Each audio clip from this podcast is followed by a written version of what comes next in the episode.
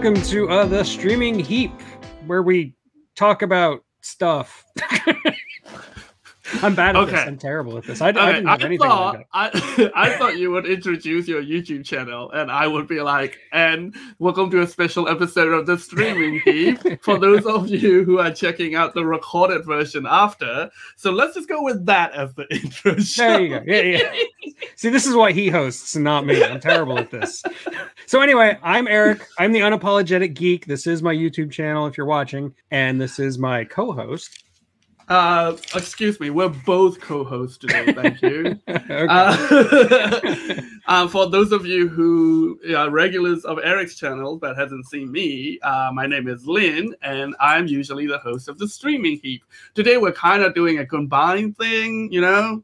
Uh, what do they call it? Um, Cross pollination? Is or is that a sex thing? I don't know. um, Eric thinks this is a live stream. For me, I'm considering it a speed run of getting Eric banned from YouTube. So. yeah, I have no plans to monetize this particular video. I want us to try to stay PG, but I it well, it's not the end of the world if we don't. okay. But there's still certain things you could probably say that would get me banned from YouTube. There's a list of You words. I can't tell you what they are. you made it sound so sinister. We just got to pass the like two minute mark, I think, and then we're safe. yeah, so we got like four more seconds. well, we just we just need to um, start spouting conspiracy stuff, right? So oh yeah, yeah, there you go. Then Yeah. YouTube will protect us. COVID. There we go. All right, now that we got that out of the way, Eric, do you want to tell our listeners what we're actually doing this stream? Okay, well, we started our podcast talking about Foundation, the, the Apple TV show Foundation, season one.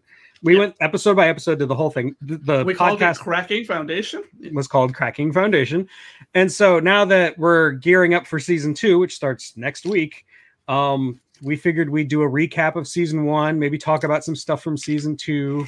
I've grabbed some screenshots from the trailer so we can talk about that too. But as always, um, if you haven't listened to us before and you are a fan of the TV show Foundation, the deal is I've read the books, but I'm not going to spoil them. I'm, I'm really going to try very hard not to say, well, in the books, because that'll just get tedious. And Lynn Yes. has not read the books. I have not read the books. I tried to read the books, um, and then um, I got lazy, and life got in the way. The first one's really short, man. I know, I know. I have it like I think I bought a physical book and an audible version, and I did not get through all either of them. I have the whole trilogy, the first trilogy right here. It's Ah, it's it's substantial. yeah. It. I mean, it's smaller than some fantasy books. Yeah, it's like smaller than a Wheel of Time book or something. Yeah, Yeah, and when there's twenty of them. that's true. My wife reads them for fun all the time. You say that like other people read them for other reasons than fun, like obligation. well, people read for fun, really? Like I've only read Foundation for this. No, that's not true. I've read Foundation like four times now. Sorry, Um, just one second. Go ahead. I'm going to say hi to Baked Bean. How's it going? Oh, um, hello. Yeah. I, I didn't know you have this little thing. That's I do. See, and he's going to ask questions. He's asking how faithful is it to the books. I have no idea. the answer depends. Like it, it's it's taking the basic story and kind of remixing it and changing some of the characters around. Like it's not extremely faithful to the books, but it is faithful to the spirit of the books. I think. Um, And I know you saying that sentence about being faithful to the spirit of the book is going to cause a lot of arguments. yeah, I know. There's a lot of people who disagree with me. There's a lot of Yeah. like book purists who hate this show, like hate.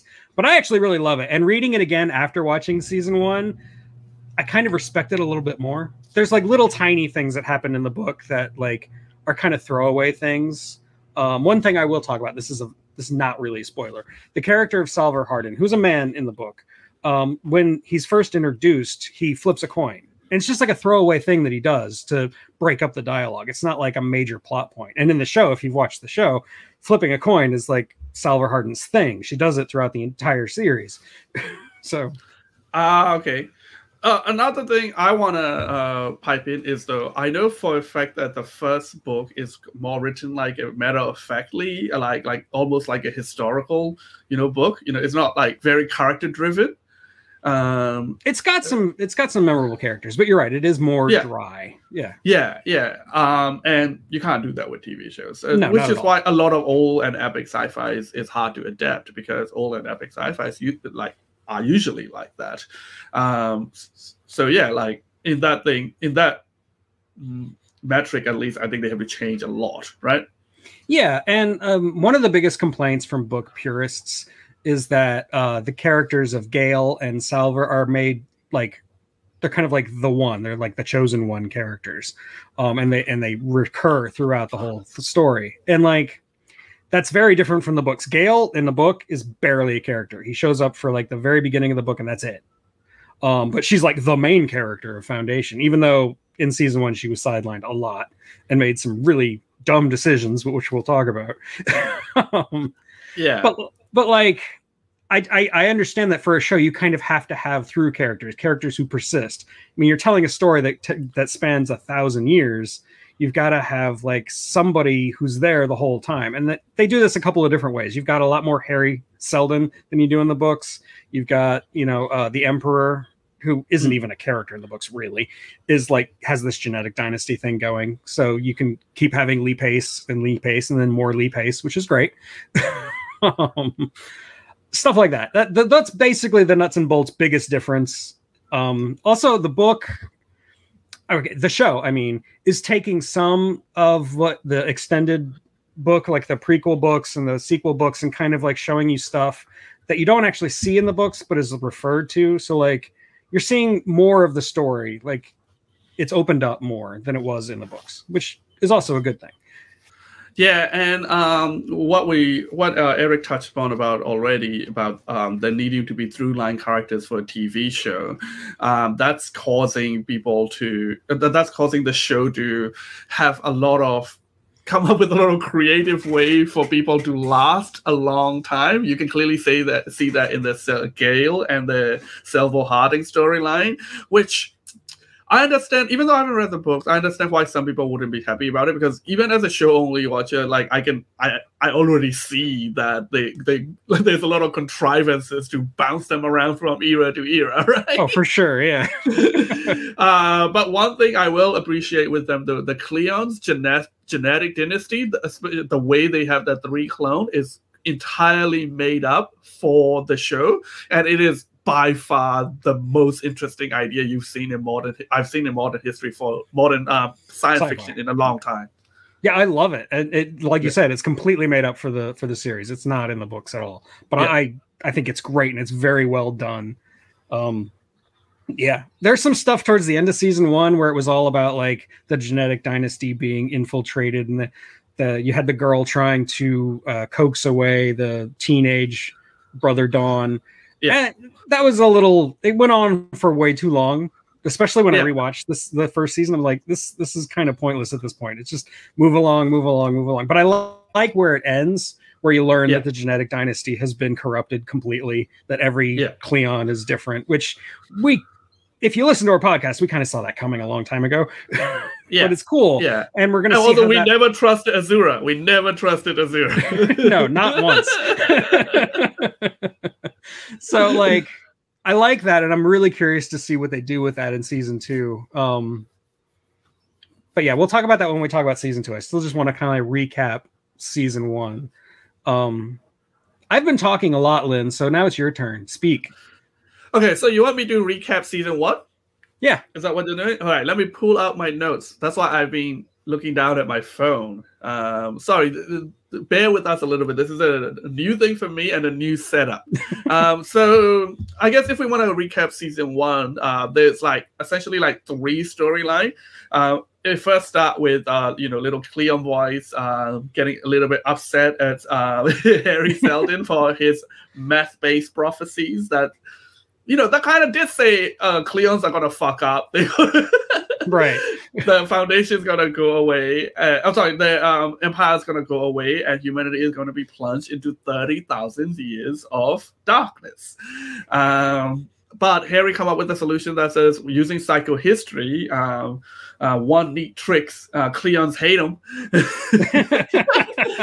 he can reduce that down to a mere a thousand years and he predict one of the things he predicts is a major attack on the um, empire and that happens in the form of a massive 9-11 metaphor uh, sorry a massive attack on the space ele- elevator um, which resulted in the cleons uh, exiling Hari to Terminus on the edge of the um, uh, civilized system to start the foundation. They saw it as a win win situation because if Hari is right, then and they need the foundation, okay, go start the foundation over there. If Hari is wrong, he's all the way the fuck over there. right. We'll take a jump ship and we'll gloss it. It'll be fine. but um, Hari has plans within the plan, and that's when the stories diverge, right?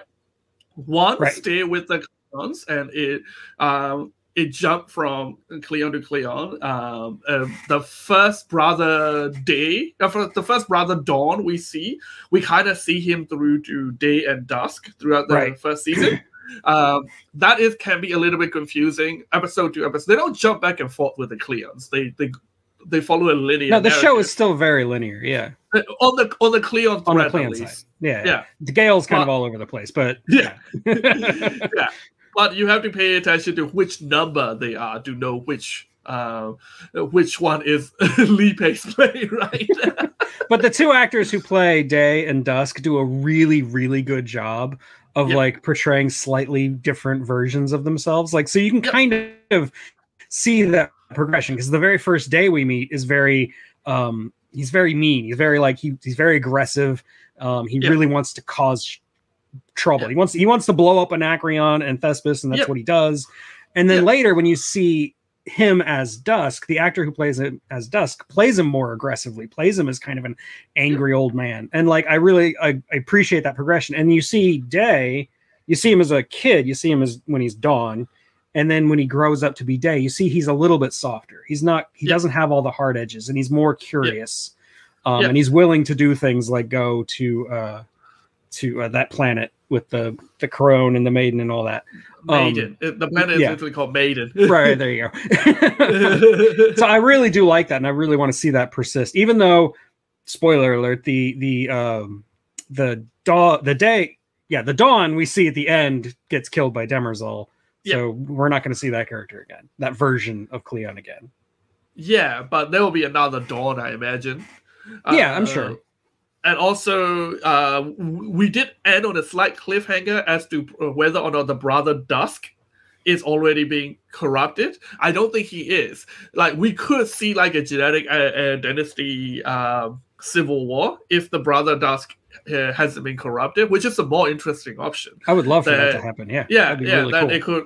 Then we could have like a two Cleons fighting against each other.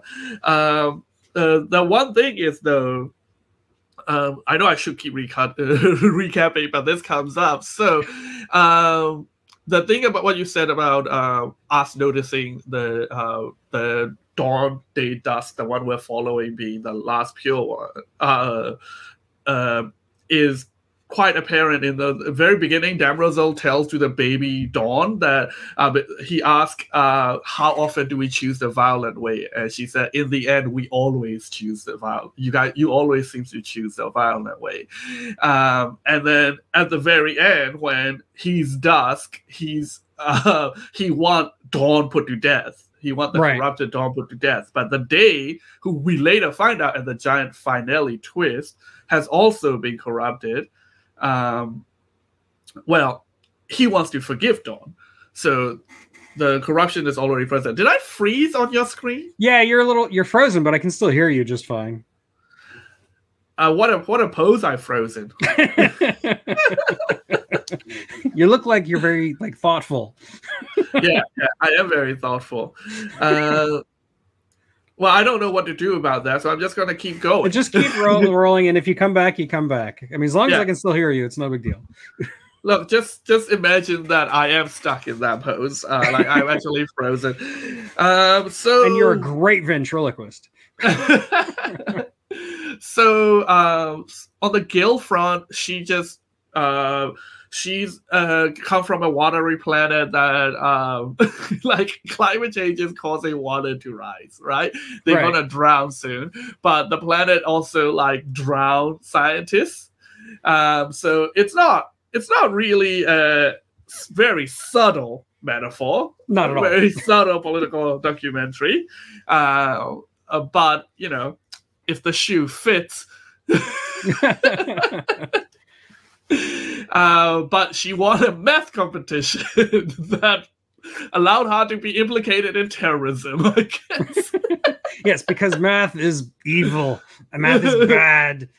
oh, no, I mean, like eventually, like meeting Hari, and then she just get exiled. to yeah, she immediately gets exiled. Like two days later, she's gone. Yeah. Yeah. um, but yeah, on the way to Terminus, uh, she fall for um, what, what would you call it? Uh, Hari's adopted son and protege, Raych. right. But unbe- unbeknownst to her, um, Raych is tasked with murdering Hari by Hari himself as part of his plan uh, to be like to be mur- martyred, right? Like he he think he's he think he has like a brain degenerative disease. Um, and he also like he think he will be more effective as a martyred uh, creator than if he keep living and then people witness him degenerate you know right. Right. Yeah. They- they- Uh, he wants to continue to be a legend. Yeah, yeah. Uh, one thing you have to know about that, I don't know if this is present in the books at all as well, is Hari is a bit of a bastard and an egomaniac. That is true to the books. Yes. but uh, because of that, uh, uh, Gale, uh, Raych put Gale in like a cryogenic pod and just shot her into space with a dagger that he killed um, uh, Hari with. And uh, the little like memory Chip. recording device, the Right. chip thing that they put in the back of the head. And uh, she wakes up like 35 years later in a ship called the Raven, which is clearly also designed by Hari. Um, also, um, in this uh, uh, show, at least Hari is kind of magic. he just he just know everything that's gonna happen. yeah. Uh, Even more so than in the books. yeah. And then there's a hologram Hari that we assume come from the dagger, not the ship itself. And I think there's a lot of evidence pointing that way. It Um, seems pretty like, clear to me. Yeah. yeah, the hologram doesn't come out until the dagger was plugged into the ship. Um, and um, there's arguments. Uh, there's uh, like we keep cutting back, cutting back and forth between that and the uh, future slash present day terminus uh, foundation, and it all ends with uh, two major things. Gail realized she can kind of see the future, something they've been hinting uh, the whole show, um, and uh, she doesn't want she doesn't want to truck with Hari's stupid shit anymore. Hari's plan is Hari said the Raven is headed to his home planet where he's going to start the second foundation. Yeah, he And was the plan- originally supposed to do that with Raych, but Raych changed because he fell in love with Gail. The plan changed. Uh no, I don't think so. I no, think I he think was that's that's what he says. That's what Hari says.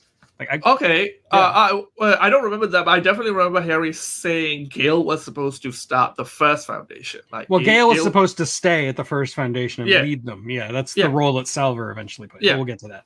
Yeah. Um, well, uh, Raych is not starting either of the foundation because he got spaced for murdering Hari. He is very dead and very cold. Yeah, Maybe in this show, sometimes things get put into space and just shows up later. um, so um, Gail decided that where she need to go back is her terrible anti-science water world, for and then some she, reason. for some reason, she take a 130 year casket journey back there, and the Raven burn up in the sun. Yeah, Um, she she she takes the dagger with her. That's important. she does take the dagger with her, and then she yeah she crashes on Synnax. Yeah. which is her home planet, and of course it's completely flooded. So Yep. Yep. why did she do that? She basically doomed herself. Well, no, because she can see the future. Uh, speaking of who else can see the future, we continue with the ship um, to the start of the Foundation. Uh, when they get to Terminus, there is a mysterious vault that is already there.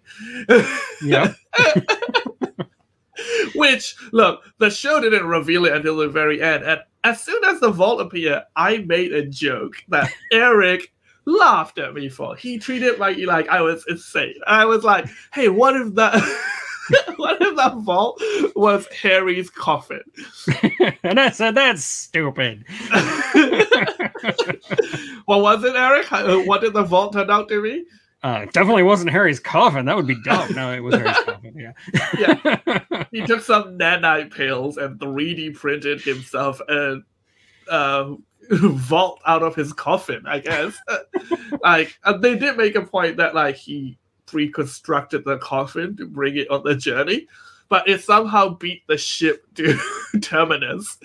Um, yeah, then... like somehow he had built in like a tiny little jump drive in his casket, which is weird that that was in the plans. But it makes sense yeah. because the the problem with jump drives, other than the technology is kind of esoteric, um, is that like consciousness you can't like you can't deal with it consciously unless you're well we don't we don't see it jumping and scientifically i don't have too much problem at it because as long as he timed the trajectory uh, that part the practical part how did he time the trajectory exactly that that itself is a problem but because the ship is heading towards terminus anyway if you launch the coffin from the ship it would already be traveling at the speed the ship is traveling in so as long as he put some sort of limited acceleration and navigation in there he could beat the ship I guess that's that's technically true if you're following like classical physics and assuming that they're not exceeding yeah. the speed of light, which they are. So, but that doesn't yeah. matter. Well, well, we'll take classical physics and then magic on the part of all well, the yes, there's lots of magic, yeah. Navigation required and the mental calculations that a dead body in a coffin has to make. But um, the foundation starts on Terminus, and then eventually the warden, who just like the sheriff, Salvor Hardin, um, we're introduced to her. Uh, and I was like, "Hey, do you think that's Gil's daughter?" It, it was. Even like we we were we meet her parents quickly, so we're like, oh, okay. But there was a thing called like a seed bank on the ship. So they made a point of showing you that that um, yeah. Gail had dropped off something at yeah. the seed bank. Yeah, yeah, yeah. Which has turned out to be High and Raych uh, which right. um, Salvor is, who also have a special mythical magical powers, uh, which means she can approach the vault, which other people can't approach without passing out. Um, the Foundation storyline, to very quickly recap is essentially uh, the two planets that uh, the Cleons blamed uh, the terrorist attack on the space elevator on, Anacreon on Thespis uh, uh, is nearby to Terminus, and and uh, Anacreons attack the Foundation. We don't really know why. They just kind of like generally shitty. they, I think they want to lure. Oh yeah, that's right. They want to lure the uh, emperors yeah, out. This whole plan. This was a whole plan was just to get some people with scientific knowledge to to repair the Invictus, which they had just yeah. discovered, and then yeah. use it to basically destroy Trantor, which is the seat of the Empire. Yeah. Yeah.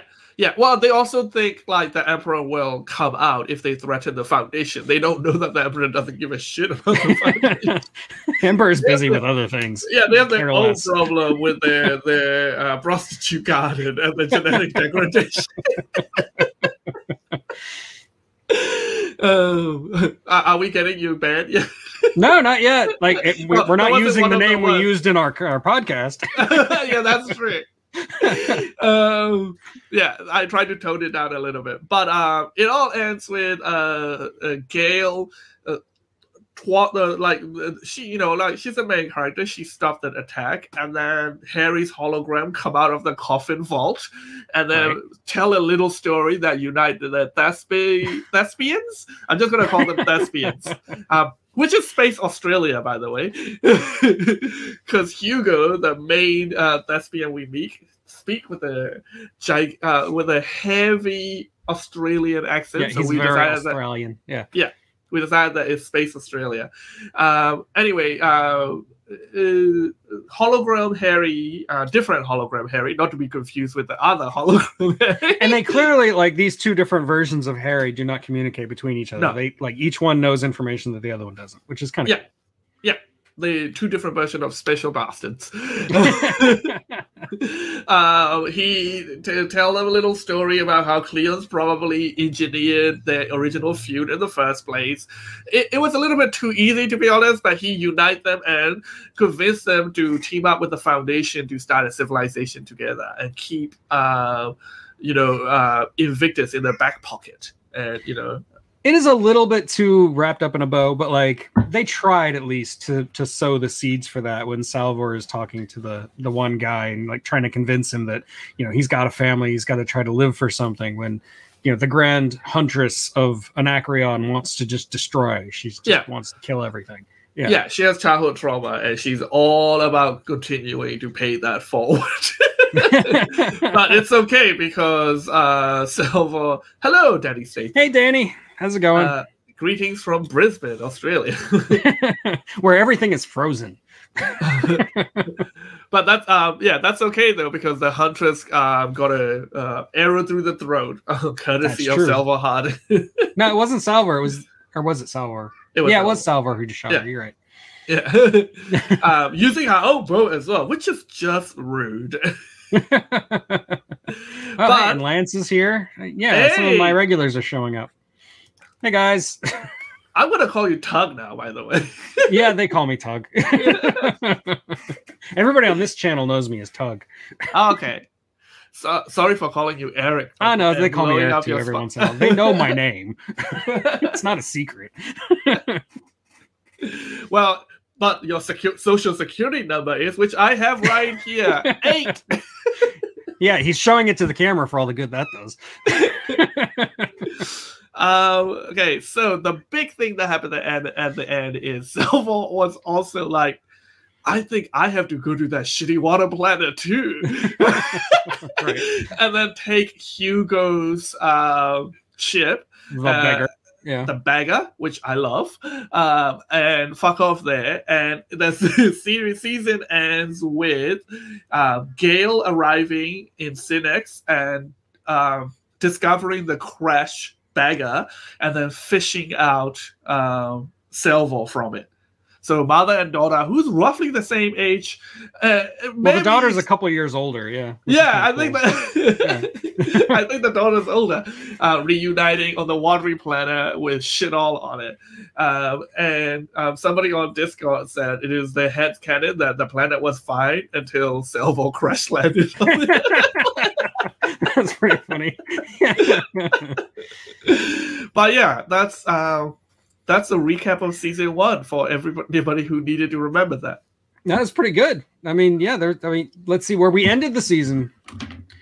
The genetic dynasty's been corrupted. We know that. That's Yep. that's the cliffhanger on that end. And Demerzel was so infuriated by all of this, by having to kill Dawn, and by like like realizing that the Cleon that she loves is kind of not there anymore. She like rips her whole face off, and like It- what happens? Is that why? We don't know why. We're not really we just sure, know that yeah. she's mad.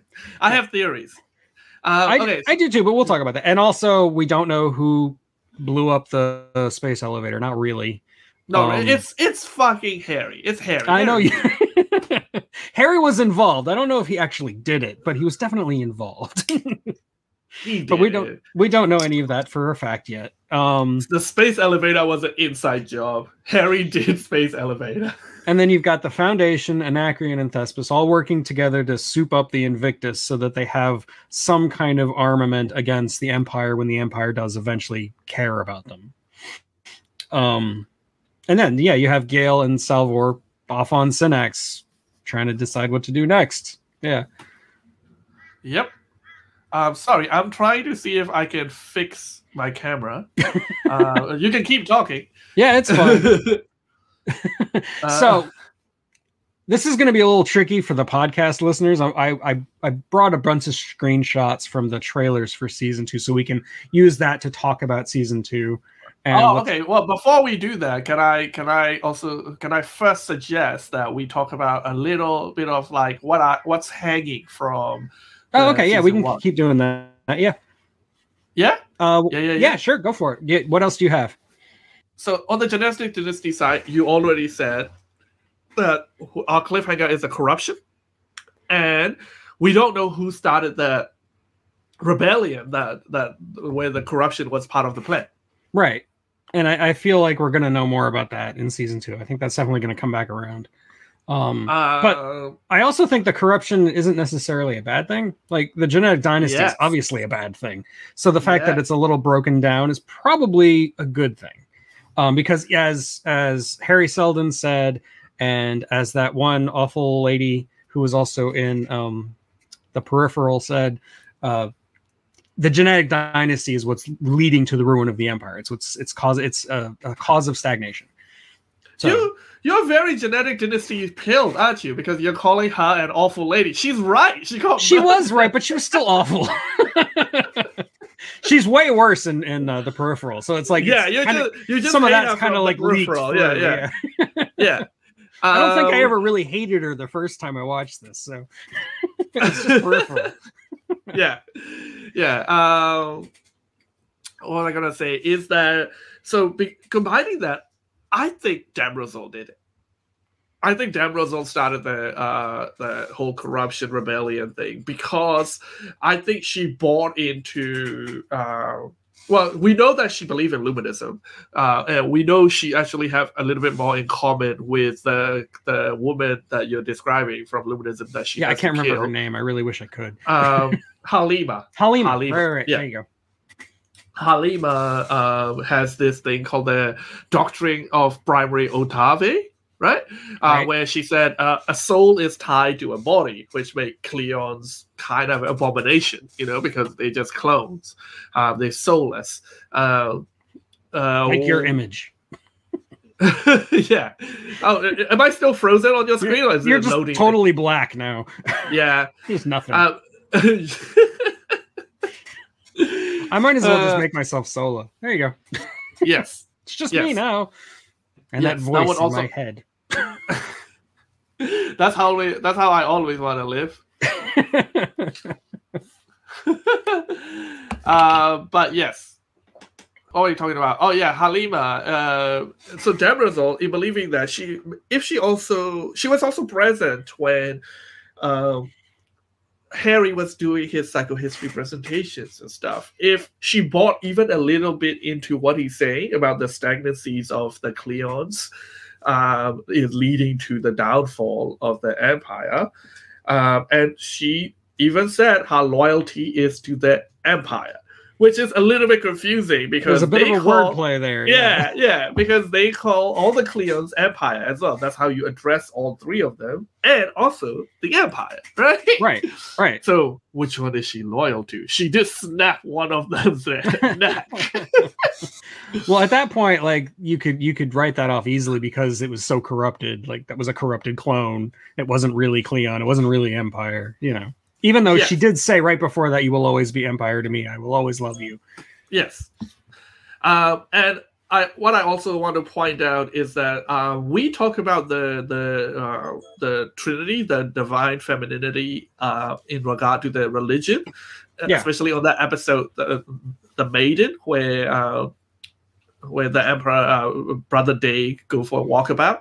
But uh, one thing I realized on like recaps and stuff is I forgot to mention that like the the genetic dynasty itself is kind of like the corruption of the uh, divine femininity because the, the idea of the the Oh. three three sisters in one the aspect is He's uh, back. hey i'm back um, uh, is that it's it is the mother maiden and the crone uh, and the genetic dynasty is kind of set up as that but male right right. you brother dawn brother day and brother dusk and dusk is supposed to be the one who impart the knowledge um uh, dawn is supposed to be the one that learns everything day is supposed to be the one that is in the middle rule and you know uh, get get knowledge from one side and teach from the other So like, you know, mother maiden crow but male.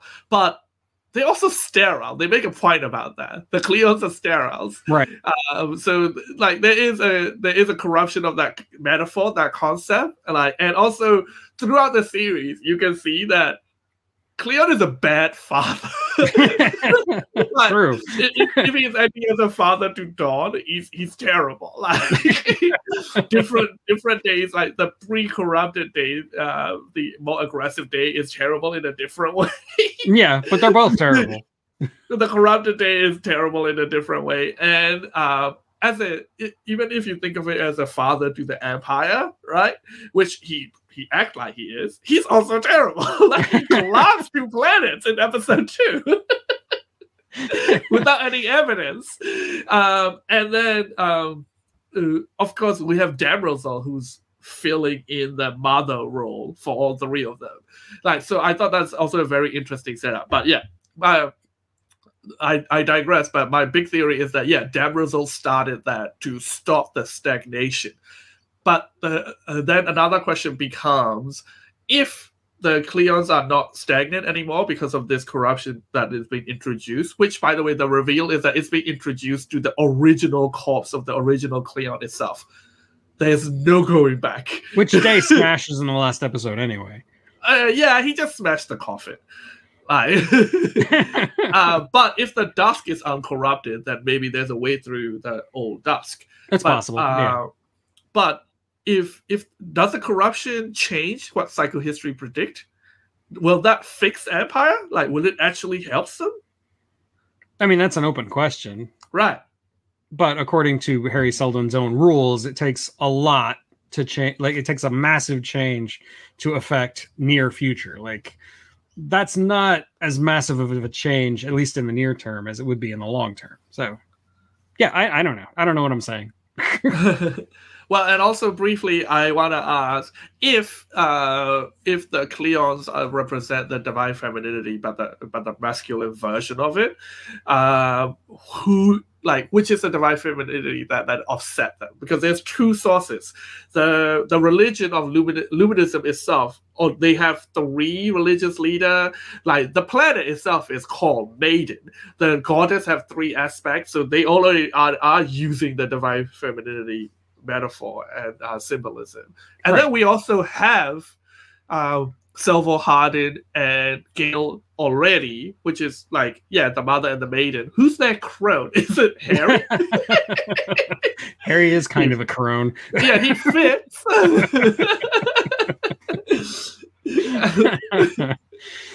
so I'm just saying, like that. Uh, that metaphor, which is, if you read Neil Gaiman's work, it shows up everywhere, and in a lot of meta- uh, mythology as well, it shows up everywhere. The fates, uh, uh, the furies, uh, even Medusa has two sisters. You know, uh, and Day does a really good job of like exploiting that when he when he Yeah. talks about the three petaled flower he saw in his Yes. vision that didn't happen. Um, yeah, Yeah. he knows he knew what he was doing. yeah. Yeah. So that's going to be interesting uh, going forward. Hi Um, Tracy, how's it going? Hello, This is Lynn. uh, and I'm actually moving again. um, but yeah, it's. Uh, what were we talking about? I lost. we were talking about Maiden and, Uh, and- and, uh, the tripartite femininity. all Yeah, yeah, yeah. Uh, yeah, going forward, I think the one thing is that is very go- going to be very important about season two is in season one, the genetic dynasty was by far the most interesting storyline.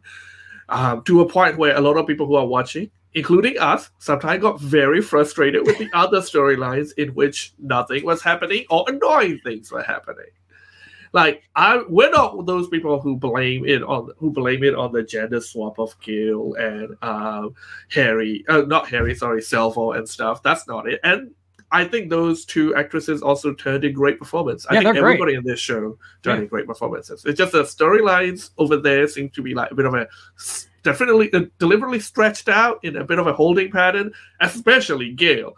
Gale just got pinball from location to location to location, so I she found could end up her where she was. I found her story the most frustrating, mostly because they only told it at the very end of every episode. Yeah. they would like tease little tiny bits and pieces of it. It was, Yeah. it was very frustrating. Yeah. Um. So what's what's the plot that is hanging for the Gale and the Foundation side that um you'd be interested in going forward? Well, the thing that that concerns me the most is that one of the things that helped them in at the end of the first crisis was that they had the uh the thing they had the Oh, the- MacGuffin, the prime yeah. radiant. The prime they had the radiant. prime radiant, and that's what helped them open the vault. Like they couldn't have opened the vault without it, is what it seemed Yeah. like. Um, but now Salvor took the prime radiant for reasons To and give it gives it to Gale. Yeah. yeah. So Yeah, that's uh, that's a big concern for me. Like, um, they kind of need that back on Terminus 150 years ago. Do they? Do they? I don't know. Because Maybe, maybe not. Maybe the vault vault, fucking magic. maybe the vault just. Opened at that time, and it was Yeah. just coincidence. Because he did say this, the the the the null field expanding was just him waking up because it takes a long time to build a consciousness. Um, and it was like its defense mechanism. So maybe it was just coincidental timing because it was going to open one way or another. I think. Um, he say he say that, but on the Raven, it just seemed to you just have to plug in a dagger and it's fine. That's true. that didn't take nearly as long. it was a little glitchy at first, but only for like a few minutes.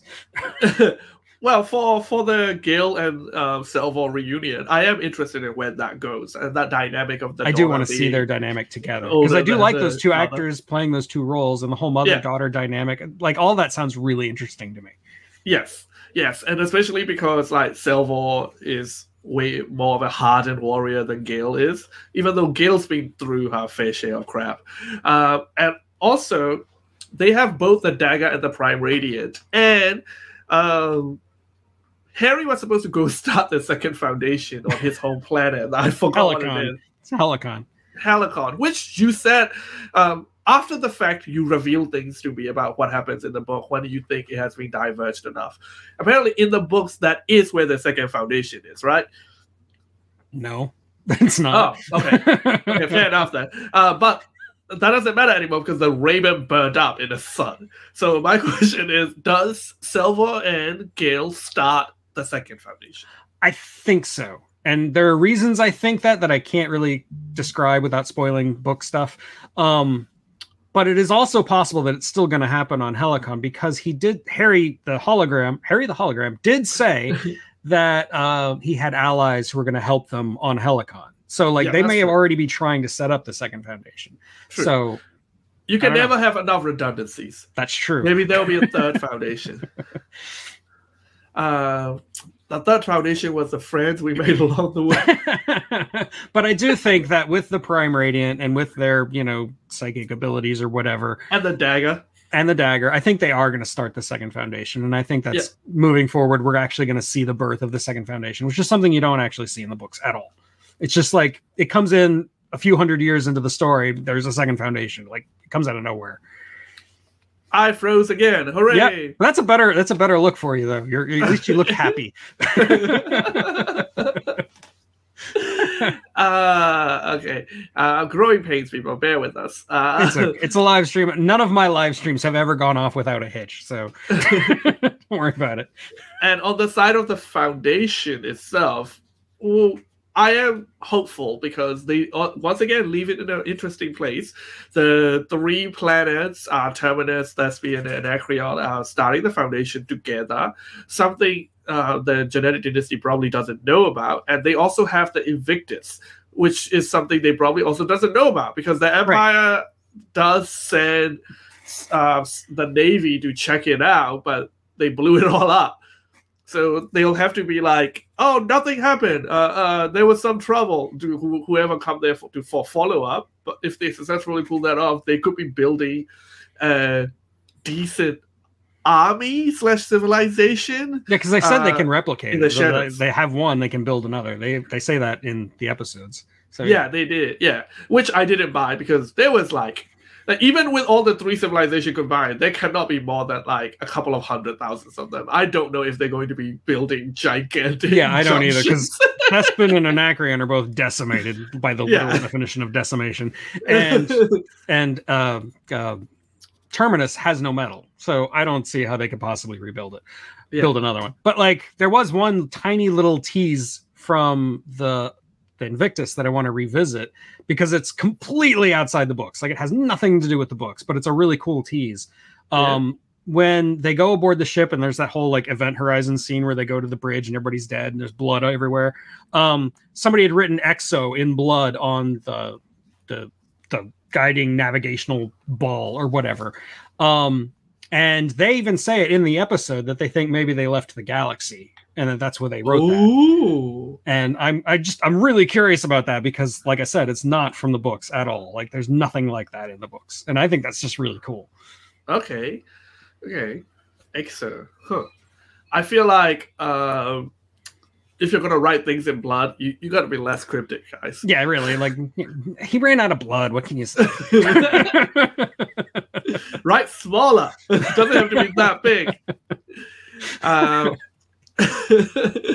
um, and also there was there is a little bit of like intriguing stuff about the the people on the ship, like the weird genetically engineered people in the ship that can last, that can open, that can be awake through a jump. Uh, oh, also we we forgot to mention at one point Gail woke up in the middle of a jump, right? And she was fine. Right. Hey, Keith. Bye, Keith. nice to see you. nice to see you, Keith. Thanks for hitting that thumbs up. Uh, yeah. So, okay. So, do you want to talk about uh, uh, trailers and what we expect from uh, the show, uh, season two? Yeah. Um. yeah, let me just go ahead and pull up the pictures because I think it'll give us a good starting point.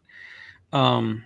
Do, do, do. You wanna you wanna get some little tiny bit of negativity out of the way, like because sure. in season one we didn't like everything about the show, and yeah, I think we're it's not, boring like, if you not like. yeah. fans. Like that, we can nitpick it, and there were Yeah. some things we really didn't like. Yeah. And for me, especially, the more a diehard fan I am, the the better the show is to enough, uh, uh, good enough to actually grapple with this idea. The more I'm going to nitpick because it's Right. fun to analyze things. Uh, but uh, a couple of things in this show that we thought was just straight up kind of like drop the ball. Hari's speech at the end, I hated it. You didn't hate it as much as me, but I like. I kind of feel like. I kind of feel like this show used flashbacks all the time. I kind of feel like there was a flashback needed there. I think if the story he tell is like Cleon, uh, Cleon deliberately uh, pitted these two planets against each other uh, to start a fight, and they uh, she, he tell a little story about a woman bro- uh, like poisoning the emperor or something like that. If they just did a little flashback to show us the audience that it was Demerzel, who's a robot and immortal, so it could have been her, that I think that would have made that scene a lot better. yeah, maybe that's true. But like, I don't know. Uh, My expectations for Hari's speech were were very low because, again, I know I keep bringing up the books. In the books, Hari shows up as a hologram, gives a very short speech, maybe like three paragraphs, and it doesn't say anything. Um, and he and he disappears again. So like, I wasn't expecting anything. I really wasn't. He actually says a lot more in the show than he ever did in the book. So Fair. Is Anacreon and Thespis was were they in the books? Anacreon was uh, Thespis not actually. Oh, okay. They just needed to introduce. There was another kingdom that I think they they just changed the name because it was called Smyrno in the book, and that's a terrible name. Smyrno sounds like uh, uh, what the enemies of the Smurf would call them as a slur if they ever go to war. But in the books, it was a little. In the book, it was a little more complicated because there was actually four different kingdoms. Anacreon was the big one. That's the one they had the biggest conflict with. But there were four of them total. Yeah, we Um, definitely did not need more we complication in this show. um, another thing is, uh, and we both agree on this: Salvor and Gale going back to Synnax is stupid. It's just dumb. I don't understand it. when you left, you're like within like uh, when Gale left, it it was like within 30 years this place will be underwater. Why would you go back to it 160 years after? and the way the the way the show justify it is, uh, Gale thinks she has to go there because she she her premonition, like her special powers, make her think that's where she's needed because Salvor's gonna be there. Salvor go there because her premonition powers think Gil is gonna be there. That's a I don't like that. it's it's a logical circle. it's begging the question. Um yeah, I don't like that either at all. I mean, I know the story they wanted them to unite somewhere and I, I I get Salvor leaving to go find Gale, but at the same time, I don't understand why Salvor would choose Synnax. I don't know why Gale would choose Synnax as because a meeting of point. powers. Yeah. and that's just too much of a cheat. It's too Yeah. much. Like I I can accept that they have special powers. That's fine. yeah, But I don't know. That was just a bridge too far for me. Um, Yeah. I will say the one thing I hated the most about the show, and I really hope they're not going to keep going with this, but they probably will, is Gail's narration at the beginning of every episode. Because sometimes it was just drivel. It was like word, like she was reading poetry that didn't make any sense. It was dumb, and I was tired of it by the end. it reminds me of beginning of uh, uh, Cloudy with a Chance of Meatball, where he's like, "And that day I learned you cannot run from your own shoes." like same vibe, same quality. um, and um, this show does make good use of their budget, which isn't, it's, which is high, clearly high, but not insane like like uh, Rings of Power or uh, that uh, Dance with Dragons or whatever, uh, Family of Dragons or whatever that Game of Thrones new show is called. Um, uh, but you guys need to hire better pyrotechnics. yeah, they had a big problem with the fight scenes. Yeah, Yeah. and I can, I can, I can try to give them the benefit of the doubt and say COVID was the real problem there, but still, it was weak. Those fight scenes were just bad, and like it was changing from night to day, and it's ah, that bugged the crap out of me. yes, and also uh, one in particular when Anacreon invades. Good night, Tracy. Good night. when Anacreon invade Terminus, uh, the, the exploding ground annoyed the crap out of me because that's like Power Rangers level effects, man. Like remember, bad. like in the old Power Rangers shows, when they get hit with any sharp weapons, you can't they can't show blood, so there were sparks fly everywhere. That was happening out of the sand in the Yeah. on the ground. I don't like. Why, why would you rig it up like that? Come on, you're a major. you're on Apple TV. I also didn't quite understand some of the things that happened, like in that, in that, like there was these massive platoons on on all sides of the city, which is Yeah. a tiny little village basically, and they come running in, guns blazing, and like three Yeah. people die. Yeah. What? the grounds explode. Like were they were there mines in there? Are they just shooting the ground? I don't know. It was dumb. It didn't. It didn't work for me. And yeah, Yeah. we we talked about that at length after that episode. Yes. Um, I hate to break it to you. I saw some exploding grounds in some of those trailers. um, also, and last but not least, especially because this is supposed to be pretty hard sci-fi in the beginning. Yes, psychohistory is magic. We're just gonna have to live with that. Psychohistory is magic, and clearly Gil and um, Salvor is becoming some sort of freaking Jedi's.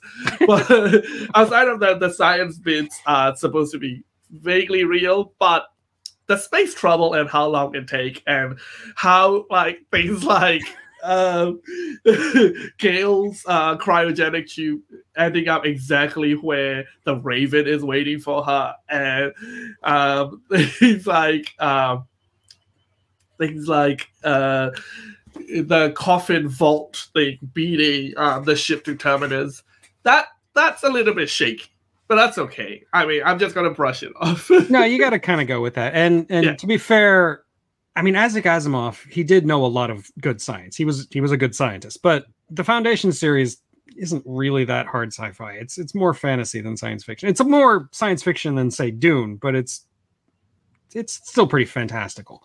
I mean, the Yeah. whole psychic thing is in the book, so I mean that's there.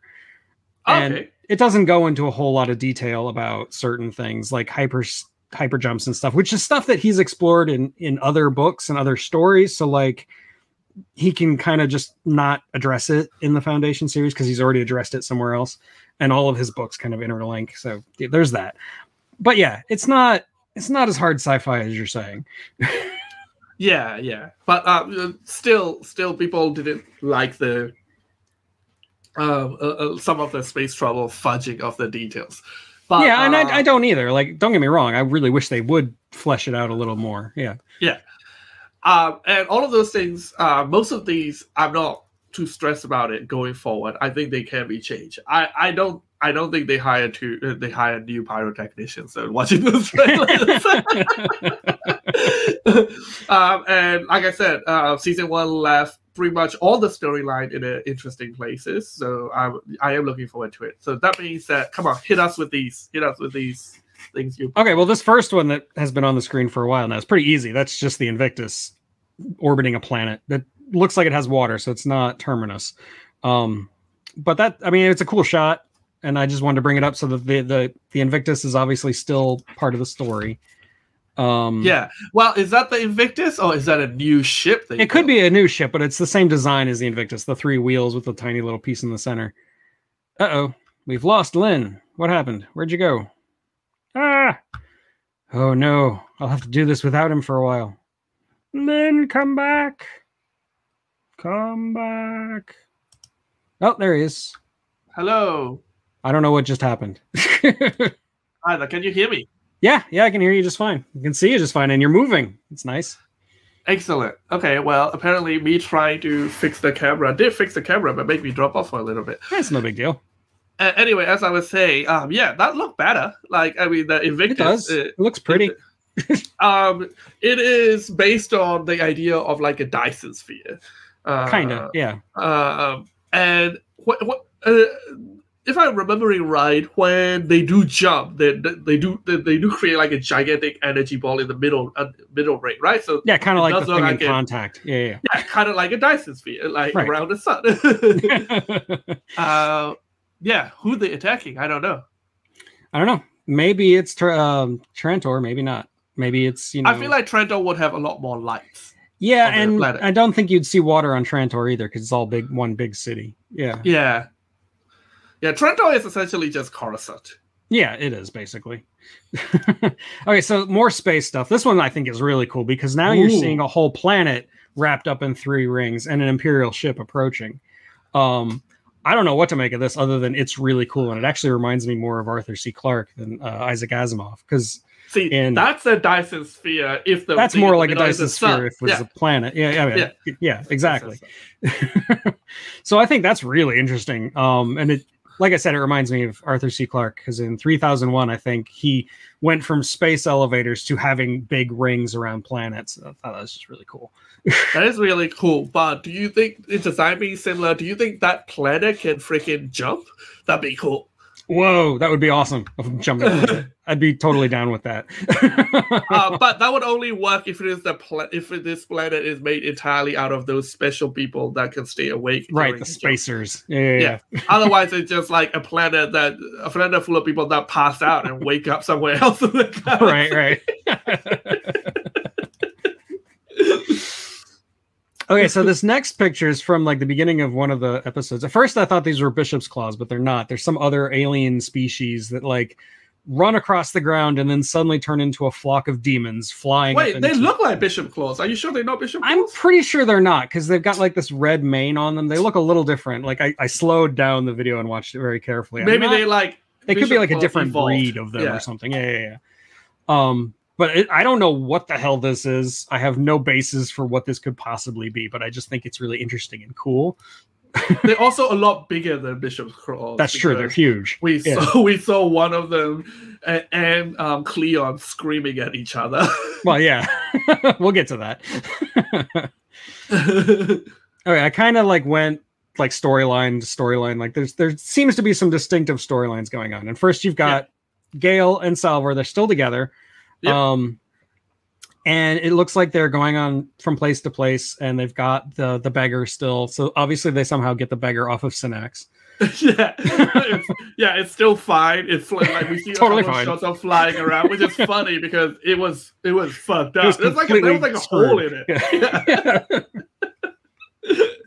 so magic, they magic their way out of there.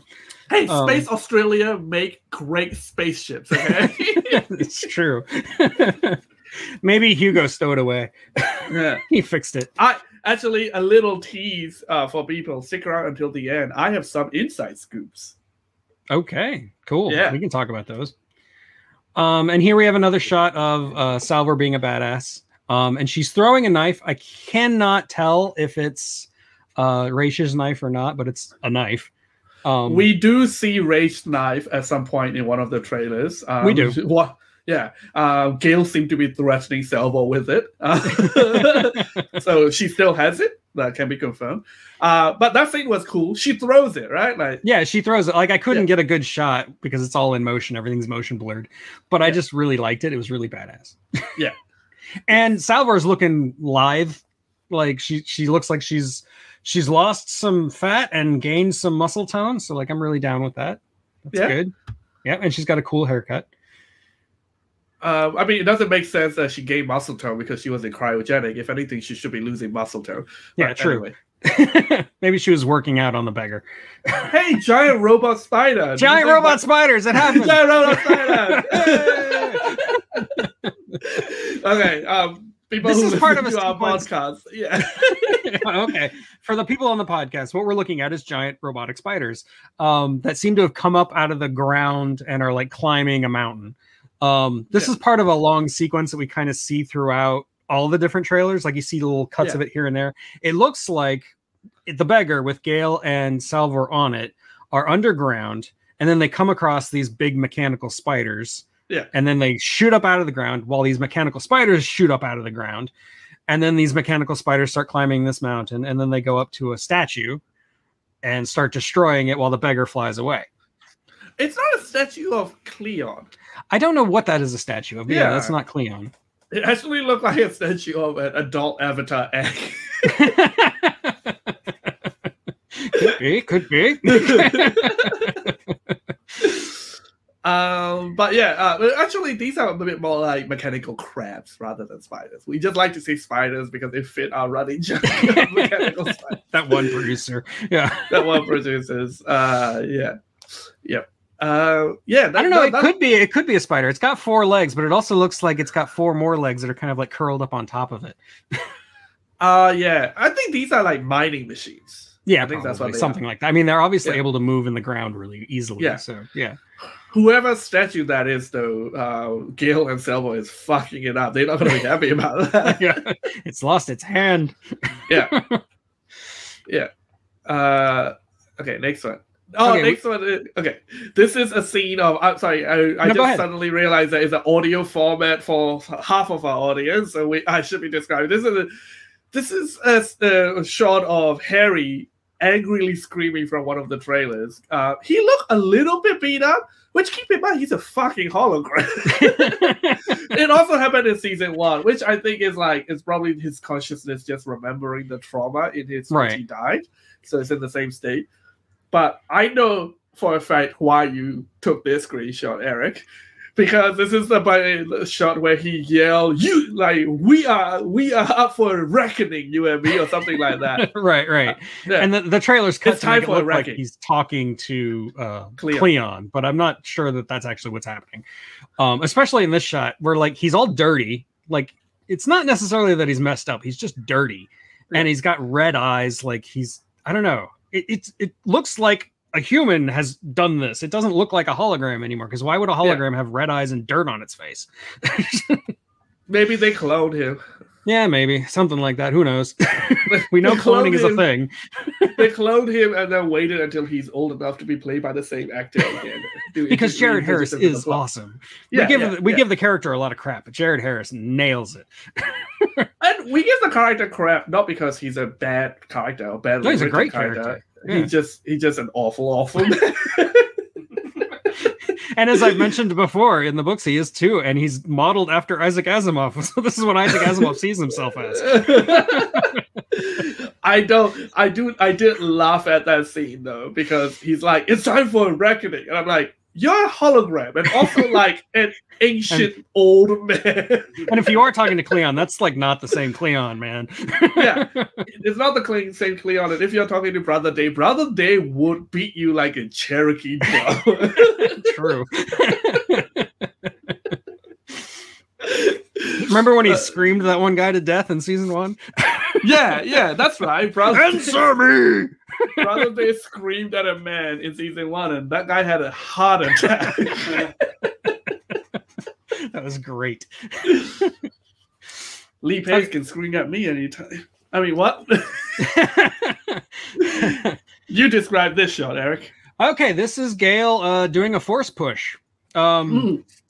I don't Yes. know what this is about. And you also see, like, I didn't take a screenshot of it, but you kind of see like three people like flying in the wake of this force push, which is bizarre. Um, seeing the future is one thing, being able to move things with your mind is another. Yeah. so I'm not really sure where they're going with this or if I even like it. But for for those of us who watch Gundam, uh, this is new type bullshit right there. Yeah. because a lot of sci-fi does that where like oh when we venture out into space we'll evolve in different exciting way. And gundam started with a like oh because we'll be all spread out and there'll be so little of us we'll develop psychic powers to communicate with each other powers each other's batters and then like 20 how episodes later works. you're like you can see the future. You have special powers. Like all right man that's where this is heading What's funny is I mentioned before that there's psychic powers in the book, but like the psychic powers in the book are mostly just mind reading, and that's actually the one power we haven't seen yet. So no, no, no. We have seen it. We have seen it in season one. Um, Salvor mind read. Um, the oh, that's Uh, right, she does mind read the Grand Huntress. Huntress. Yeah, yeah, Yeah, yeah. I Grand forgot about that. Yeah, yeah, and she see like a whole origin story from right. interesting power. Very cinematic. I mean, it looked cool, but at the same time, I'm not sure I want force powers in this show. it's a bit much for me. Yeah. Um, and here, we- because you know it's gonna come and go as the plot. of course, it's it. gonna, it's not gonna be used well. Yeah. Um, okay, now we got another picture. This is of Gail sitting in a village of people all dressed in white. Um, Yeah. She has an interesting necklace. She's wearing an interesting necklace. All the characters seem to be wearing something interesting. Um, good costume design. They do Hmm. still kind of look like Max Mad Max rejects. Um, uh, I kind of know what this is from like the written description of season two, but I don't know if we want to get into that or not. Um, Written description. yeah, there's a written description for season two. Have you seen that? No, if it is out there in Richard's subscription uh, description, I think we can talk about it. Okay, give me a second and I will pull it up. You just talk about this picture for a second. I mean, she's giving like a lot of like, um, uh, you know, missionary uh, uh, here to teach and village kind of vibe. You know, like she's surrounded by children. Um, this can't be Synnax because there's no water to be seen. Right. Yeah, it's definitely not Synnax. yeah, and they all also dress up in a way that we haven't um, seen before, like not like Synnax, and it it's giving pretty strong cult vibe, really. definitely, definitely gives a cult Uh, vibe. especially because the um, necklace they put on her, I, I and I presume these people put it on her because she's just wearing her flight jacket underneath, um, seem to be a bit ceremonial. So I don't know. You know, when in doubt, I guess um, start a cult. It, I hear it's good for your self esteem. Come on, I, I totally saw this and now I can't find it. Give me a second. I will find it because it's just like two sentences. It's really brief. Um, doo-doo-doo. Uh, yeah, I mean, there's not much else to. Oh, is that hammocks in the background? Do they live in hammocks? Maybe. I'm like in. that uh, Sign me into this cult. that weird time machine remake that had everybody living in hammocks. oh, yeah, that's right. I forget there's a time machine remake. Just like I forget uh, there's a uh, uh, Planet of the Apes remake before the good remakes, the the one with Marky Mark. I was reminded of that recently. Uh, Okay, well, I Uh, can't find it, but I, I can tell you the gist of it just from memory. Because, like Yeah. I said, it's only a couple sentences. Yeah. Um, what they're saying this is about is um, Gail and Salvor have to deal with this group of mentalics who threaten to derail the plan. And at the same time, Cleon is dealing with an uprising from within and also wants to deal with the Foundation. So, I mean, that's that's the basic idea. Okay, so first of all, uh, uh, I don't think these are the Mentalics because there's another trailer in which you see the people that are confronting Empire and Brother Right. Day, and they look very different. They they dress a lot more uh, techno- technologically advanced, like not super advanced, uh, but like not as um, you know Amish as these guys, and they don't all Right. dressed in white. And I think those are the Mentalic. And second of all, what the fuck are Mentalics? Yeah, exactly. What is that? I, I swear to God, it's new type bullshit again. Hi, Joe. This is Joe. raw and unprepared. That's how I live my life. He's my graphics guy. ah, nice. uh, okay, so uh, uh, uh, what was the second thing you said uh, about Cleons having to deal with? Oh, like we'll get to that, but yeah, Cleons are dealing with an uprising from um, a queen whose name I forget, but I have it written up here when I get to the picture. Oh, maybe maybe those people I saw are not the Mentalics. Maybe that's the Queen. I okay. I think I know what the people you're talking about, and I don't want to Yeah. tell you what they are. Okay. But one thing I will show you is this because I have no idea what this is, other than some guy from a cyberpunk TV show with shocker gloves.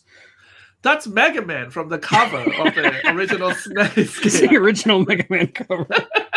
I love it. you see him fighting who I think is Gale, might be Salvor. It's a very blurry motion blur, but I think it's Gale. He's fighting Gale for some reason. I don't know why. but he looks cool. He looks like cyberpunk. Yeah. Doesn't look like part of the show, but it looks cool. You know, you know what worries me about behind him? There seems There's- to be the ground is on fire. You're not wrong. Somebody has blown up the ground again. All right, Okay. okay. Let's move on from Mega Man, which doesn't give us a crumb of context. we have absolutely no idea what this is about. So yeah. cool, cool goggles then. Okay, this guy has been confirmed to be the character of Hober Mallow, Okay, Who- so uh, who was name dropped in the very first episode when Yes, Gail was talking about the the main figures of the Foundation's history. Yeah. Hober Yeah. Mallow was the second to last one. Yeah. I remember two names: Hober Marrow and the Mule. The Mule, right? I am excited to meet the Mule, who Me I presume will be played by The Rock.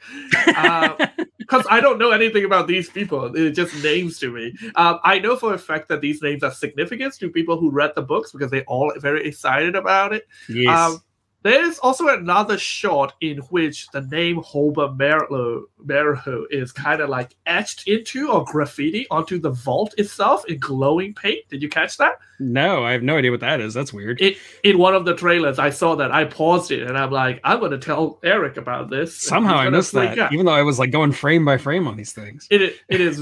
There's like a lot of trailers out there. So There are. I was going through the four like, that are on the Apple. variation. Yeah. Uh, YouTube channel. So Uh, anyway, yeah. this is go. Hober Mallow. I'm very excited. Can't tell you why I'm excited, but I am. Um, Um, the actor looked familiar. Do you know what else he's been in? no, no idea. He's not familiar to me. So um, Maybe it's I just generic bearded guy familiar. I don't even remember his name off the top of my head. Do do do. I got to like right here. His name's. Hober man. You just like said. no, the actor who plays him is uh do do do do do do do do Dimitri Leonidas. Ah, So if that helps, it doesn't. But No, yeah. doesn't. cool though. So we see a lot of shots of this scene in particular where it looks like he's going into this big chamber like that has zero gravity and he's talking to what look like spacers. Mm. Specifically this lady. They do Who- a little choreograph routine that I like. Yeah, yeah, yeah. Very cool. um and here's a closer look at her. Now, I, I wanted to highlight this picture too because the guy in the background that could be the actor who is confirmed to play a character named Bel Riose, who's also from the books, and I can't tell you who he is. Um, but he also kind of looks like Gerald from the very beginning of season one. But I don't think it's Gerald because I think he's been dead for a long time. but he kind of looks like him. Gerald? Who was Gerald, you remember Gerald? He was the guy who greeted Gail when she Oh got on the yeah, he took Yeah. her. He took her to the church. Right, yeah. Yeah, yeah, yeah. No, Raych took her to the church. This was Oh, just sorry. the guy who like met her and was like, "You're from Synnax, aren't you?" Yeah. Oh yeah, yeah, yeah. And then Oh, later, yeah. it turns out he was in the He's a- employ of the emperor. Yeah, he was. and- It's a spy. Yeah, yeah, yeah. Yeah, Uh, he, was, like the yeah. spy master of the time. Yeah. Um. Okay, so next we got Brother Day. Now And brother Dawn in the background. I love this version of Day. He looks so good. Like I love the hair. I love the the like slight wrinkles. I don't know. There's just something about this particular version of Day. He looks very different from the days from season one, but I don't know. He just seems like he seems like he has more emotion, um, and I'm I'm ready for that. Lee Pace is one of the most underrated actors of our time. Yes, I totally agree with you now. I didn't agree with you before, but I agree with you now. he bring he bring his A game no matter what. Like like he was giving almost nothing to work with as Ronin. And like yeah. the plot really didn't focus on what he is about, but every time he's on he's on camera, he just he bring his A game. Like yeah. See, the problem love- with me was I first saw him in um yeah guardians of the galaxy's ronin did nothing for me then i saw him in the hobbit again did nothing for me yeah. um because those are like his two worst roles yeah but like he's he's doing the best he could with what he's given which is yeah nothing. true like i like guardians of the galaxy but it it had to introduce the guardians it didn't want to spend any time, time on ronin yeah. um uh, for anybody who like brother day from this go back and watch uh pushing daisies it is one of his best roles Lin is going to keep saying that until I actually go watch it. yes. yeah. It's Bryan Fuller, I think. That name's um, very familiar to me. No, known for really good show that is canceled before their time. uh, um, also, we've confirmed that Dusk is coming back. Yeah, well, cool. we don't know which Dusk it is. We don't know which Dusk this is at all. Yeah. Like, I mean, I love yeah. the actor. Just as like I like love I uh, like Lee Pace. I think this actor really nails it. He's yep. doing a great job. Yes. Yeah, um, and I, also, I think there's a brother. It, oh, is that a brother Dawn? I think it's so. a different not, younger brother. Not hundred percent, but I think so. Different actor, obviously. Yeah. Uh, uh, the thing with uh, is I think in the genetic dynasty, uh, all three actors are great, uh, but I think maybe Dawn is the weakest. But at the same time, Dawn, like the Dawn we follow most, or like the whole point is he's divergent so uh maybe it isn't uh the no, I don't want to. Yeah, I don't want to throw any shade at the actor because the character was kind of a whiny douche. Like eh, he was written that way. Like that was what he's supposed to be, and that's that's why he was so vulnerable. but I don't want to go to the prostitute garden. I want to flirt with the uh, person I employ because that power dynamic isn't creepy at all. So I will pick the prostitute that kind of looks like her, and then not do anything with her. creepy. I'm glad he got his next death. That, that's a lie. I was quite sad when he, he died. I was too. Like that. I mean, I liked the character. I liked the actor playing him. Like I didn't like the character as a person, but I liked the character as a character. Um, I just think we spent way too much time with him. yeah. Um, and then also, oh, what the? That's weird. We also got Demerzel back. Um, we see her in a couple of different shots. Yes. So that confirms one thing that I was worried about. Like I thought in season two we might not see this version of Demerzel again. Like after she ripped off her face, maybe she was going to yeah. put on a new face and be somebody else. But nope, she's still here and she's still with the Empire. Yeah, the the negotiation, uh, the actor uh, act- negotiation with the actress went well. Clearly, did. Oh yeah, that might be part of it. Yeah.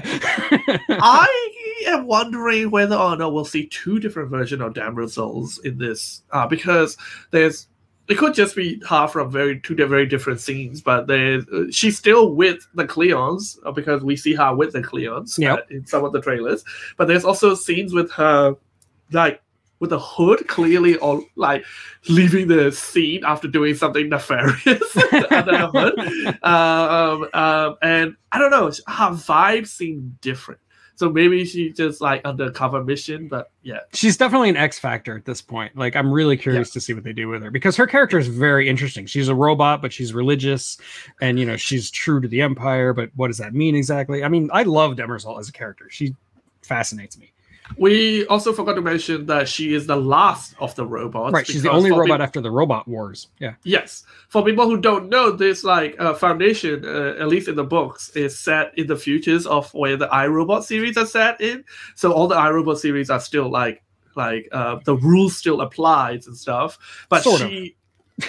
sort of, yeah. Well, I mean, like there's zero law and stuff, uh, but uh, she clearly either have Zeroth law or is no longer bound by the three laws of robotic because she did snap somebody's neck in the first season.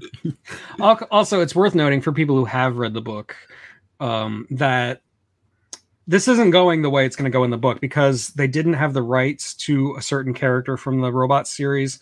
Um, so they had to, they basically, the character of Demerzel is also in the book, but they've kind of changed it so that it fits the show and not the story from the book because that would be infringing on iRobot stuff. So that's important to note. Ah, capitalism always getting in the way of good entertainment. Yes, pay your writers. You're right. You're right, Baked Bean. Dusk is played by a theater actor. He's actually a Shakespearean theater actor. He's really good. Um, just FYI. Lee, Pace is also a Shakespearean. That's true.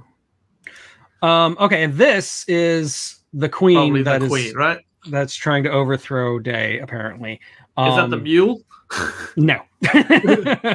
and she's what's interesting here is she's in the the the birthing chamber with all the clones. Like, what's she doing there? Other than reciting poetry.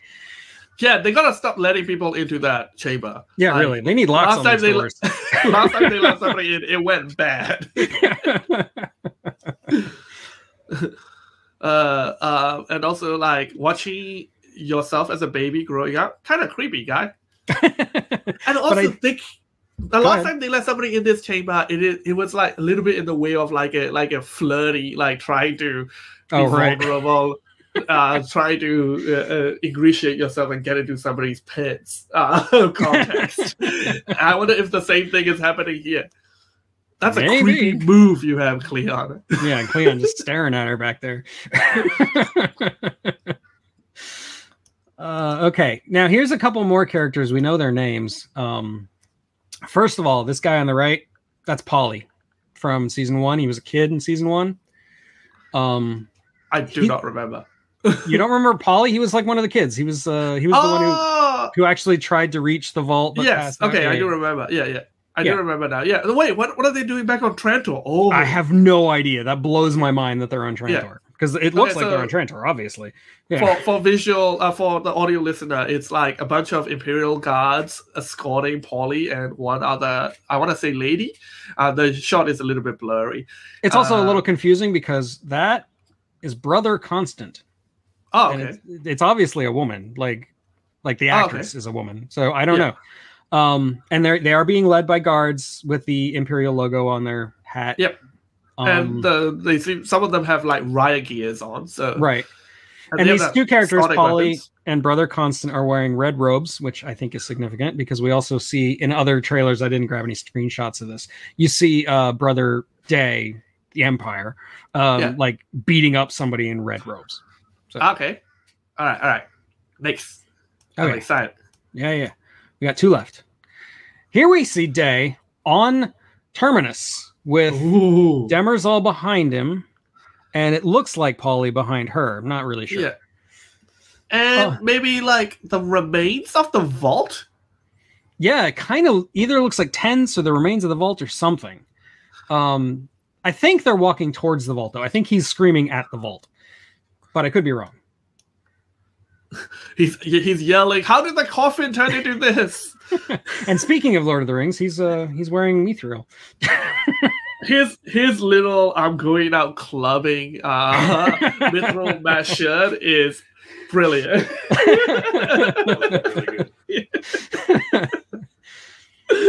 and then, of course, the scene that's in almost I think all the trailers I saw. Um, you see a Bishop's Claw attacking Brother Day. Still on Trantor, I assume, since that's where Bishop's Claws are. It, yeah, it looked like a bishop claw, but it's so much bigger now. It's so big, yeah. and yeah, it wants to eat his face. yeah, We'll see Yeah. how that pans out. I doubt that they're going to kill the Empire in this scene since they show it in all the trailers. It's not going to happen. yes. Yeah, um, and you know he has the ability to yell at a man until they have a heart attack. So maybe, Maybe he just yells at the Breath Bishop's Claw until it dies. Tell me! Yeah. I mean, Lee Pace is made for yelling things at people. So so anyway, that's all the pictures I grabbed. I could have kept going, but I had to stop at some point. yes, yes, fair enough. Um, okay, so um, I have a couple of little notes. I think. Let me pull them up. Go for it. Uh, uh, the line is time we rejoin the fight. Uh, generic as fuck. Uh, I, I, didn't know. like that line at all. Yeah, yeah, I know they put generic lines in trailers. it, it sounded like yeah. a trailer line. I really hope Yeah, it yeah. and it's not in the actual show. and also like is it is it time you rejoin the fight you guys left the fight deliberately totally. literally hundreds of years into the future because you don't give a shit about the fight It's not your fight. You both agreed on that. yeah yes okay um outside of that uh, uh, maybe in the podcast version you can put uh, little uh, spoilers or timestamps uh, because I do have some inside scoop from people who knows uh, somebody who worked on the production team. Ooh. They prefer to remain anonymous, so I'm not gonna say anything else about them or where I got this. Uh, I did, I like they did specifically told me not to credit them directly. They're Um, gonna get fired because of this, aren't they? so um, you can also tell uh, if you've been paying attention to uh, to some Instagram posts uh, about from the actors and who get tagged and stuff as well. Uh, Hugo's back. Our favorite Australian uh, space Australian is in season two. well, he was already like like old in terms of how many years he'd lived because he was Yeah. always traveling through space, so he was always Yeah. you know adding Yes. years to his life. So it's Yes. possible. Yeah, I'm I'm glad. I love Hugo. He's one of my favorite characters. Now, like all we know is he was on set. Uh, and and was in scenes. It could be flashbacks, but he's definitely in season two. Cool. Uh, Maybe uh, his consciousness is on the beggar. Stop putting consciousness in places, okay? it's fine. Introduce us to new characters after a time skip. We'll follow them. Stop Yeah. ping ponging people back and forth.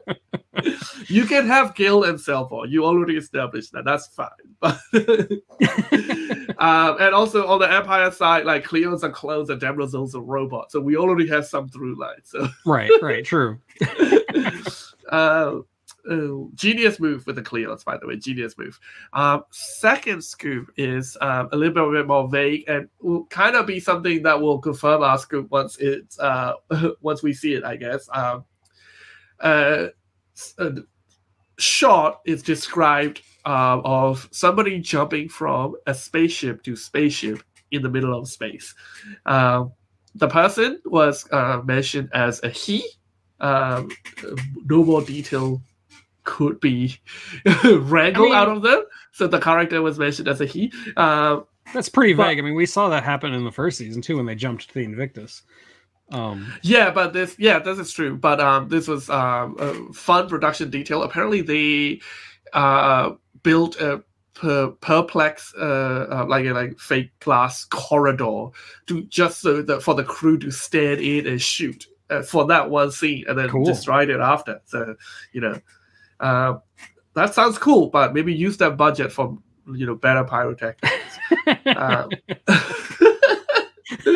this is the hill Lin will die on. The exploding hill Yeah. that Lin will die on. yeah but it sounds like it's not in the invictus they had um they had um what do you call it spacesuits it's this kind of sounds like this might be somebody's like last ditch effort to save themselves we, i don't know if they have spacesuits so um like, this doesn't sound like a spacewalk this sounds like like you know either onboarding action or like trying to save themselves Cool. pretty cool Yeah. uh, this is uh, not more of a scoop for the future, but this is more kind of like uh, production details. Apparently, those that mural, like the awesome moving mural, slightly it, moves slightly, right? Or am I imagining? Right, right. It's all kind of like trippy, kind of like, Yeah. yeah.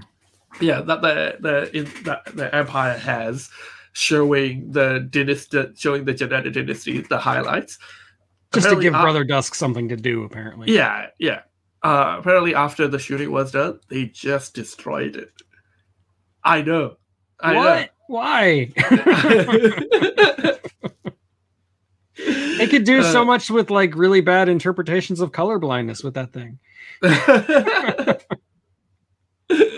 yeah, I mean, yeah, that whole colorblind subplot. I'm like, I'm colorblind. I, I can see that. but yeah, uh, anything else uh, you want to touch on? Um, I'm excited. I can I can kind of see like the little through lines from the books. So like I can see where they're going with it, and I'm really really excited to see that. Um, but Yeah. also a lot of this is stuff that's completely new, and I'm even more excited for that. I'm really excited to see what they do with Cleon and the Dynasty. Um, Cleon showing up on Terminus that blows my mind. I can't wait Yeah. to see how that plays out because that's obviously not from the books. Yeah. Well, the nobody outside the Empire is given access to those jump ship, but Cleon, like, he can travel within a day because they do Yeah. have jump ships. right and you i think in one of the trailers you even see him in a jump ship like Yeah. with, the, with the mesh going over his face Yeah, yeah yeah, he's always freaked out by the spaces. I like that.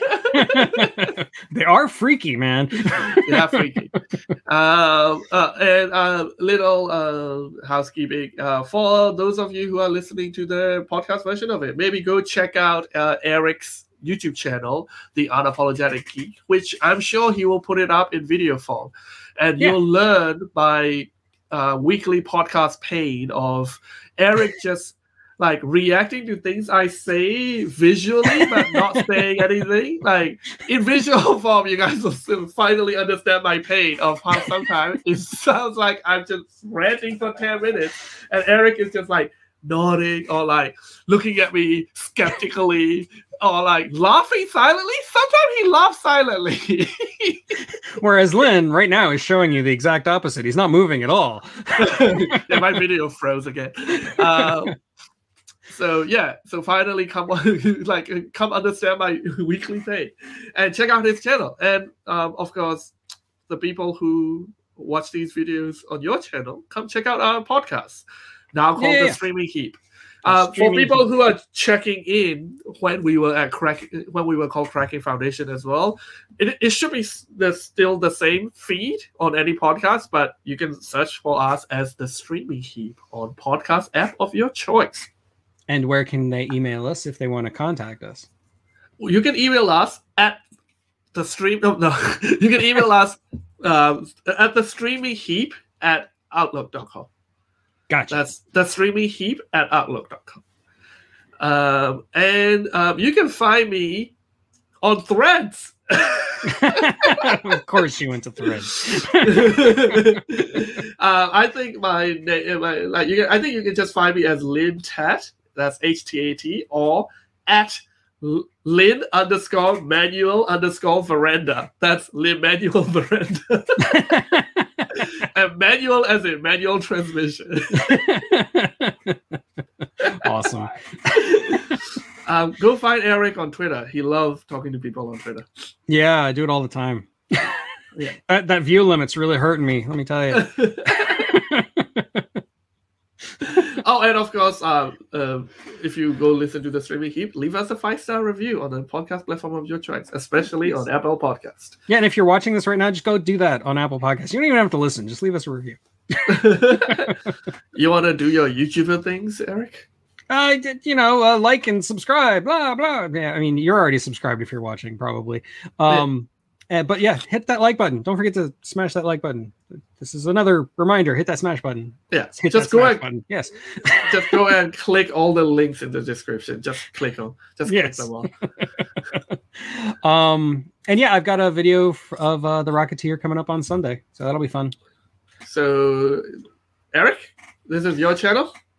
Oh, um, uh, uh, uh, never be ashamed of what you love, as long as you're not hurting anybody. Um, respect and enjoy the peace. Uh, life is but a stream. Any of those will do. Some of you stand to be a little bit more ashamed. I've seen your browser history, you animals. All right, bye. Bye.